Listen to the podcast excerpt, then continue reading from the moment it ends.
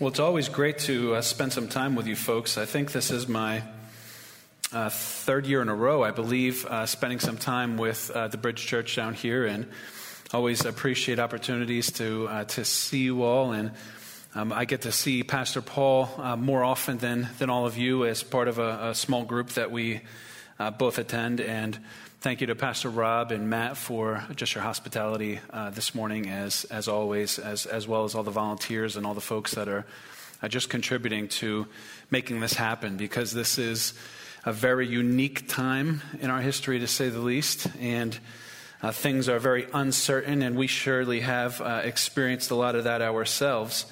Uh, in uh, Pennsylvania Adult and Teen Challenge, and you did nail it on the first try, brother. So I'm proud of you. many of you know we're, we were Teen Challenge Training Center, and then to make it clear that people understood that the primary age group that we serve is adults, we, uh, we, we changed our name to Pennsylvania Adult and Teen Challenge. Could it have been more creative? Probably. Nevertheless, it came out of the national office, and it, it's easy just to blame them for stuff. Uh, but, but again, thank you for the opportunity to share in this series. You asked for it. And today's topic is concerning the stigma that is associated with addiction. I think this is a really, really important topic, and it's not spoken about enough. And I, and I would say in both the secular and the faith uh, communities. In fact, many times I think the faith community is uh, worse at it than the, the secular community because of a lack of education and just a lack of knowing how do I do this? Not out of a lack of wanting to not do it, it's just not knowing what do we do? How do we talk about it? And, and I have lots of conversations where people talk about addiction and they don't really know what kind of language to use. And that has a big part in uh, just in how we address the topic in general. And if you think about it, stigma can pour over into any topic. Uh, my, my wife is a pro life speaker.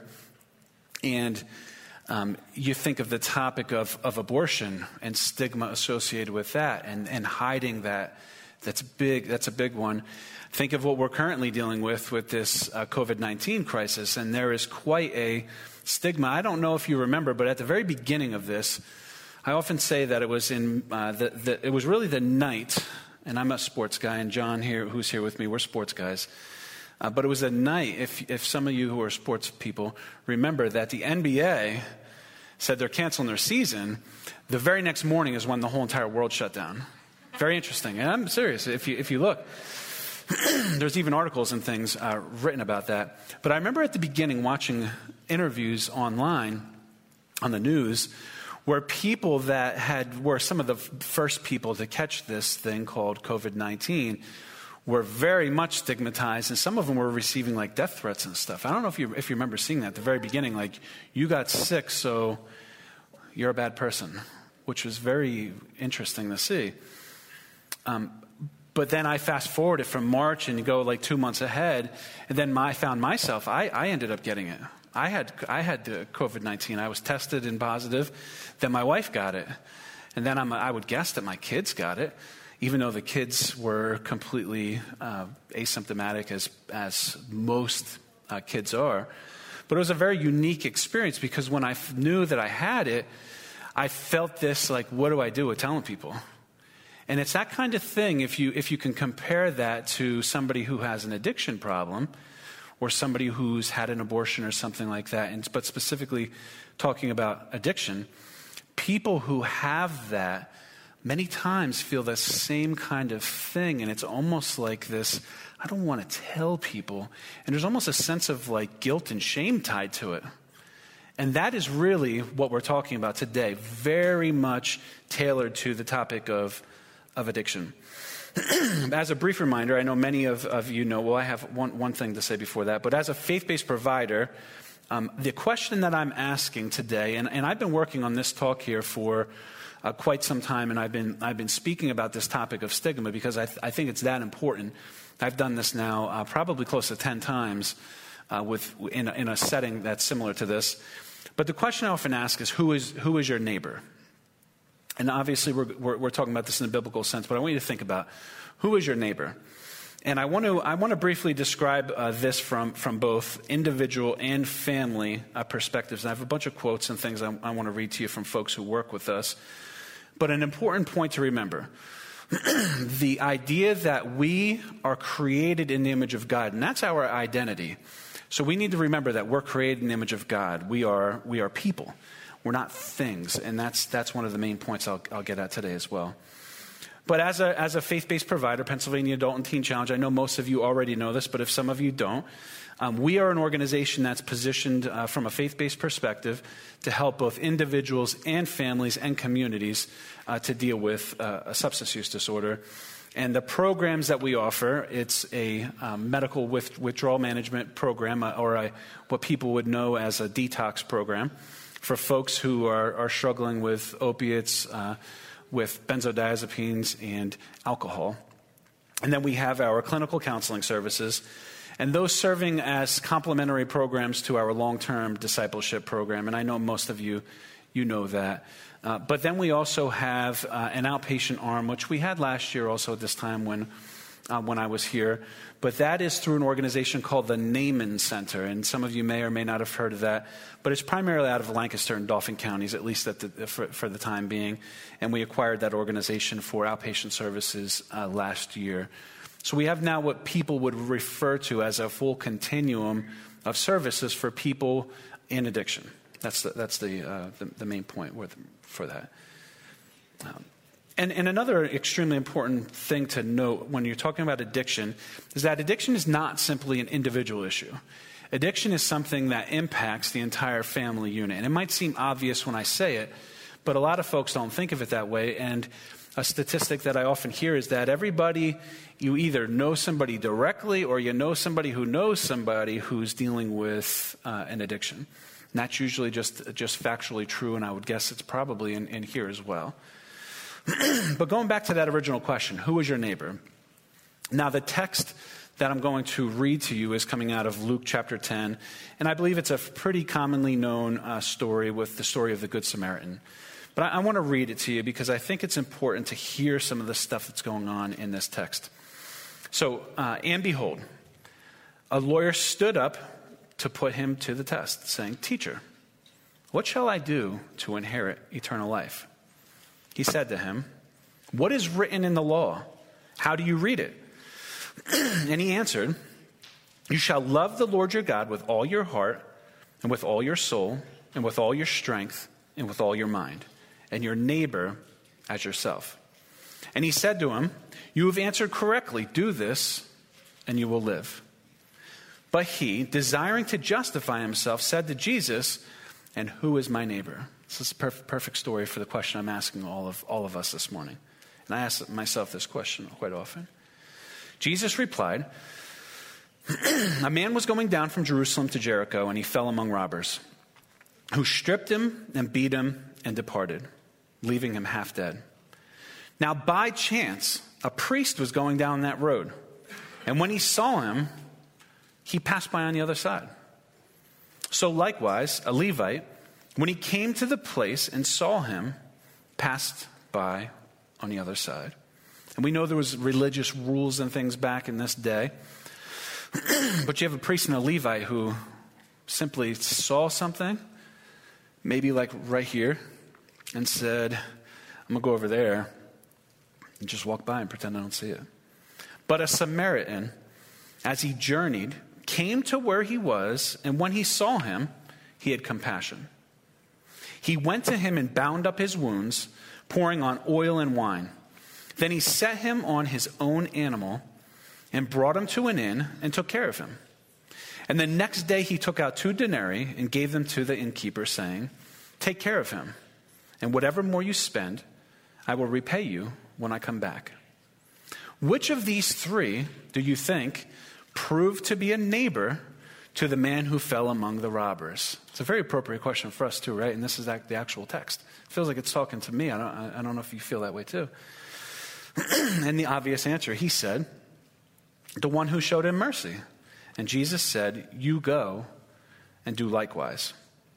So, again, the question who is my neighbor? And that's something for us all to ponder this morning. How should we treat our neighbor? What if they have an addiction? What if it's the parents or the spouse of someone with an addiction? It's a tough question to ask. But the text above, it tells us that it can pretty much be anyone. Did the Samaritan know the man who was beaten and robbed? There's nothing to suggest that in this text. He simply encountered him and he decided to do something. He decided to act. He didn't close his mind to this man who was beaten.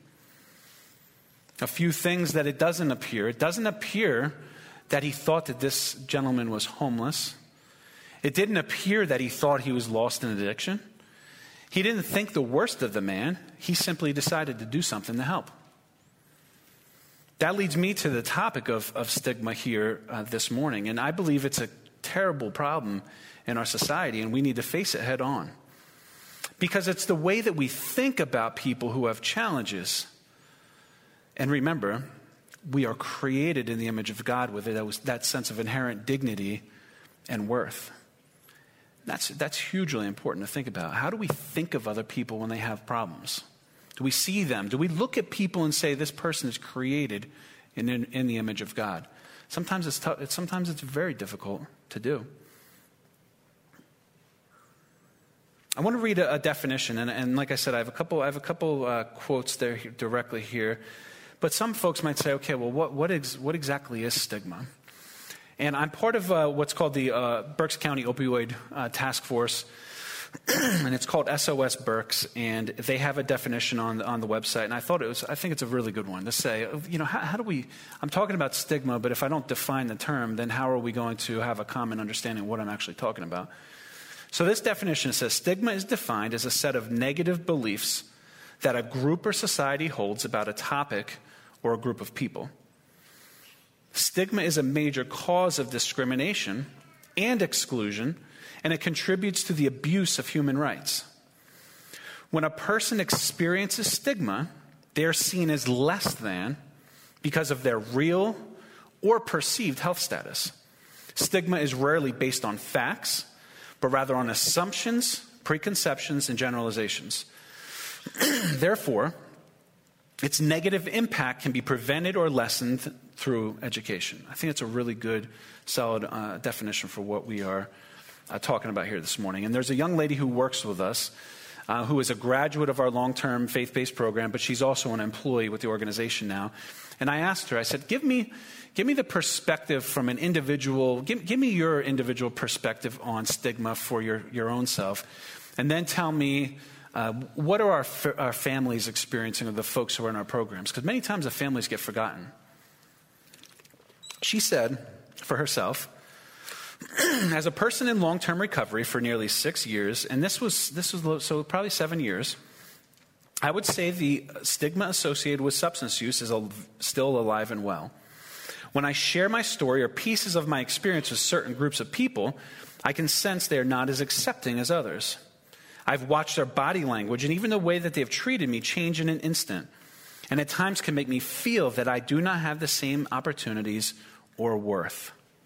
And this is a person who's like helping to run our whole entire organization that has seven years of, of clean time can still, can still feel this. I will say that I have seen somewhat of a change over the years in how people react uh, toward or respect a person in recovery. she says, I can't tell you if it's because I'm more educated on how to handle it or if it's because people are more aware due to the epidemic that's ravaging our, our communities. And her hope, she said, is that it's a little bit of both. Then she goes on to say, I believe that some current clients are reluctant about their future careers and their next steps once they leave our organization because some people will always see them as the person they were, uh, that they once were. And if they are not strong enough the opinions, the opinions of others may cause them to relapse. That's terrible. No, nobody in this room would ever want that. For us to look at somebody who's in recovery, see them doing well, but because we know they had a passive addiction, we kind of give them a little scowl. And then they lose hope and they go and relapse. Nobody would, nobody would want to do that, but many times we just don't know what do we do? How do we talk about it? What are the words that we use? Because that's a sobering thought and it reveals how much the outside world and like I said at the beginning, especially the church, Uh, you guys can help so much. We can help so much in welcoming people who have dedicated themselves to posit- a positive direction in their, in their lives. And especially people who are, who are seeking to make God honoring changes in their lives. But listen to this from a family perspective.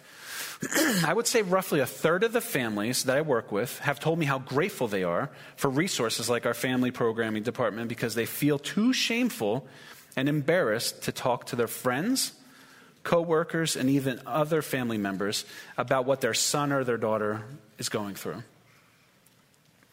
They fear they, they won't understand or that they will see the family or individual in a totally different light. At times, this type of stigma has also delayed the family's response in getting their loved one's help. So they continue to enable, not create boundaries, and sweep things under the rug because of their fears. This, in turn, has created an unhealthy family system that has the potential to continue for generations to come. It's a really powerful statement. And I think those are very, very helpful thoughts with, with how we see the family unit and the shame and the guilt that's oftentimes tied directly to addiction. Uh, for those of you who are here in the past, when, I, when I've been here, you know uh, I, I, am also a graduate of, of this program. I came into uh, Teen Challenge back in 2006 and finished the program in 2007, became an intern in the program. And when I started my internship at, at this organization, I was the lead housekeeper. So my job was to uh, change trash cans, to clean toilets, and keep the campus clean. That's, that's how I started uh, here at, at this organization. And then I became an employee and eventually uh, became one of the departmental directors to the organization's chief operating officer. And then five years ago, this weekend, like today, five years ago today, became the president and CEO of the organization as a graduate of our program. So I, I say all that to give you just some, some thoughts and, and reflections on my experience of being in that place of, of hopelessness because uh, being caught in a grip of addiction for a number of years is not a fun place to be. It's a horrible place to be, especially when you have uh, the, the, the, issue of extreme physical dependence. So, me, uh, my addiction was uh, directly tied to opioids. And uh, once that took hold of my life, and it's a long story I, that we don't have to, some of you may have heard it already, um, but it grips you. And I often use the, the, the, the phrase or the statement here of being caught in the grip of addiction. But I can tell you, when I was in that place, whatever, whatever that means, it's hard to describe it unless you've been in it. But my identity was something that was without worth. And, and I looked at myself at that point. I had given up on, I gave up on life and saw myself as less than human. And I think it's an important thing to know how the person in addiction is feeling. I accepted, and this is one of the key things to not do uh, using words like this, but I accepted my status as a so called addict or a junkie. Now, let's be honest. You don't have to raise your hand if you don't want to. But how many of us have thought of the topic of addiction and used the word addict? I'm guilty. There you go. Sweetheart, you now you're in the club too. how many of us have very clearly heard that word many, many times? How many of us didn't just don't know how to describe addiction without using that word? Right? I know for myself, this is something I've been trying to, to get out of myself now for, a, I'm talking years now for me. Some of you, this might be the first time you've heard this, that using the word addict or junkie is a really bad thing and it, and it causes people to hide and it could cause people to never go and seek help. It, it keeps families from talking to you about it. It keeps families from telling other people. And then eventually what ends up happening is addiction gets so bad and you know what happens to people? They die. How many of us ever thought of it that way with the way that we talk about addiction could really be something that's, that's enabling life? That if we just talked about it the same way we talk about other types of what we might call a disorder, um, we could actually promote life and help people in a different kind of way. I just never really thought about it until a couple of years ago. But I can tell you from my own feelings, I was too, I was too ashamed to admit my failures, even though it was evident to, to everybody who was around me. And this concept of hiding in what, what I'm calling the hiding in the shadows, uh, that's a very true thing. Um, but it's one of the reasons, I don't know, maybe, maybe I'm making this up, but I think it's one of the reasons why people who are really caught in addiction only come out at nighttime. Because you don't have to really be seen by other people. You can kind of hide in the, hide in the shadows, like literally. I, and I've been there, I know what that means. Um, but when I, when I use that word again, I think it's important to say, like, okay, what do you really mean by, like, what is stigma? What is this shadows thing you're talking about? Um, but for me, like, the, the way that I define this, I said the shadows are the ways and places that people caught in addiction hide from people and hide from reality. So it doesn't physically have to be darkness, but the lifestyle is darkness. Uh, they do this out of fear, guilt, shame, or any combination of any types of feelings that, that are like that. So that's what I'm talking about when, I'm, when you hear me use the word like hi, people hiding in the shadows. That's what they're doing. They're hiding in their guilt, they're hiding in their shame. And that then eventually becomes a place of, of hopelessness. I knew I couldn't hold a job. I wasn't willing to seek help. I gave up on life and simply accepted this status of, of hopelessness. And it's the saddest place you can ever be if, if, you, if you, you, you can't describe it unless you've been there to a place of completely just giving up hope and just saying, hey, this is, it is what it is and this is the way that I'm going to be. And you just start to live it out. It's an extraordinarily sad thing. But I can tell you the legal system is what helped me. Most people that are in this spot don't say that. The legal system is the, is the group that helped me uh, to get sober. This legal system, I would say, was probably the group that kept me alive. Because every uh, couple of months, when they come banging on my door and take me back to jail and violate me for my probation, it would give me a chance to stay alive for a couple more days. Uh, but that's where I found myself uh, willing to get help. So there's a difference between being willing to do something and wanting to do something, right? That's a simple one for us to all to understand. Sometimes you can be willing to say okay, but you don't really want to say okay. You're just going to do it because maybe there's a good reason as to why, even though you have no desire to do it. We have to come to a place, and you have to come to a place when you're dealing with this with folks with addiction, to make them willing. Then it's the job of the provider that you send them to. It's their job to help bring about this desire to want change. Because nobody wants to deal with addiction. How many of you want to go to the dentist? I don't see the hands flying up. But you're willing to go to the dentist because you know that it's going to prevent other problems, right? That's a very simple one. Well, that's the same thing with somebody who's in addiction. You simply need them to want. We don't need them to, uh, to, to go any further than that. because that can really, uh, that can, all these things can lead to very dark, bad places extremely quickly. But accessing, again, and I said this, that the legal system um, was the, the spot that, that helped me personally. But it was then my, my family participating in that. So my mother saying that she was no longer going to enable my decision making finally said, You're going to go because I'm not going to do it anymore. I'm not going to help you anymore. But I wasn't willing. I mean, I wasn't wanting at that point. I was only willing. And that was okay. That was okay because obviously that something changed, right? I mean, we're going back now uh, 14 years. But think of this data, and, and I shared this data. I share it usually every year that I come here. But we have lost approximately, since the year 2000, this is a very staggering number. We've lost somewhere around 750,000 people to overdose deaths that are reported. That's just reported. So the, who knows how many more are not included. Did you get that number there? 750,000 since 2000. What do you do with that? Since 2014, it's been a quarter million. So you're talking just in the number of, of, of, of a third of the time, you're now catching up to those numbers extraordinarily quick. I want to give you a couple points for, for, for my life of, of a person who um, has, has walked through this, and then give you a couple ways that you can begin to tr- help to train yourself to talk about addiction. Because my, my learning points as a person that has been free from substances for 13 years and brought into a relationship with the Lord through the gospel of grace I've come to see that hope is real. That's something that we should all understand. I've come to see that my life, it has worth. I've learned to stop using some of the words that I would have once identified myself. These words that we've already started to talk about, words like addict, alcoholic, junkie. I no longer say those words.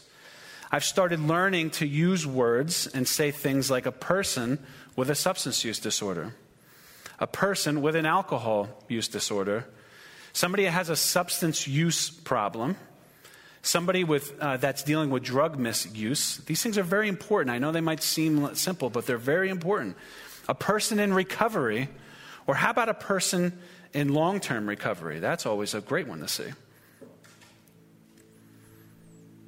And I, and I compare it this way in the same way that we would see somebody who has lung cancer from smoking cigarettes for 40 years, let's say. How many of us refer to that person as Cancer Man? Nobody does. We refer to this as a person. It's a human being created in the image of God with a problem that needs to be dealt with. And words associated with stigma, they cause shame and they prevent individuals and families from seeking help. Friends, as we get close to coming to a close here, as you, as you can tell, uh, I want to challenge you all uh, this morning because we can change this. We really can change this. You all in this room right now and that are listening online can change this by thinking differently about this topic and playing an active role in reducing the stigma that's associated with addiction. By changing the way that we see and the way that we talk about addiction and those that are caught in its grip. So, who is my neighbor? It can be anyone. And we've seen that from, from Luke. You can think about it in your sheer context of people that you encounter. And the important thing to know is that we should be posturing our hearts in a way that's ready to help bring positive change uh, to our world and to our community, to our church. And then just a closing thought. And this is regarding uh, human dignity. I've said that a couple times. And I want to read uh, Genesis 127. It says, So God created man in his own image. In the image of God, he created them. In my life, as a person of faith, I've come to embrace the idea that God assigns worth and dignity to humanity. The concept of dignity transcends human thoughts of human worth. Let, let, me just say that one more time. The concept of dignity transcends human thoughts of human worth. Therefore, we have no right to judge the worth of other people because we don't have that right. God does that. But when it comes to, to substance use disorder, we must do the right thing, allowing and even encouraging the people who are suffering that are caught in its grip the opportunity to simply identify themselves as human beings created in the image of God and not things. And when we do this, that we are then on the right track for promoting life and what I often refer to as wholeness. So, as the worship team uh, is, is already up here and they're going to close, uh, my very last thought here let us care for and honor others and all play an active role in reducing the stigma that's associated with addiction. I always love coming and spending time with you, and I love the opportunity. And again, if we all make an effort to do this, we all can make a difference. Thank you so much.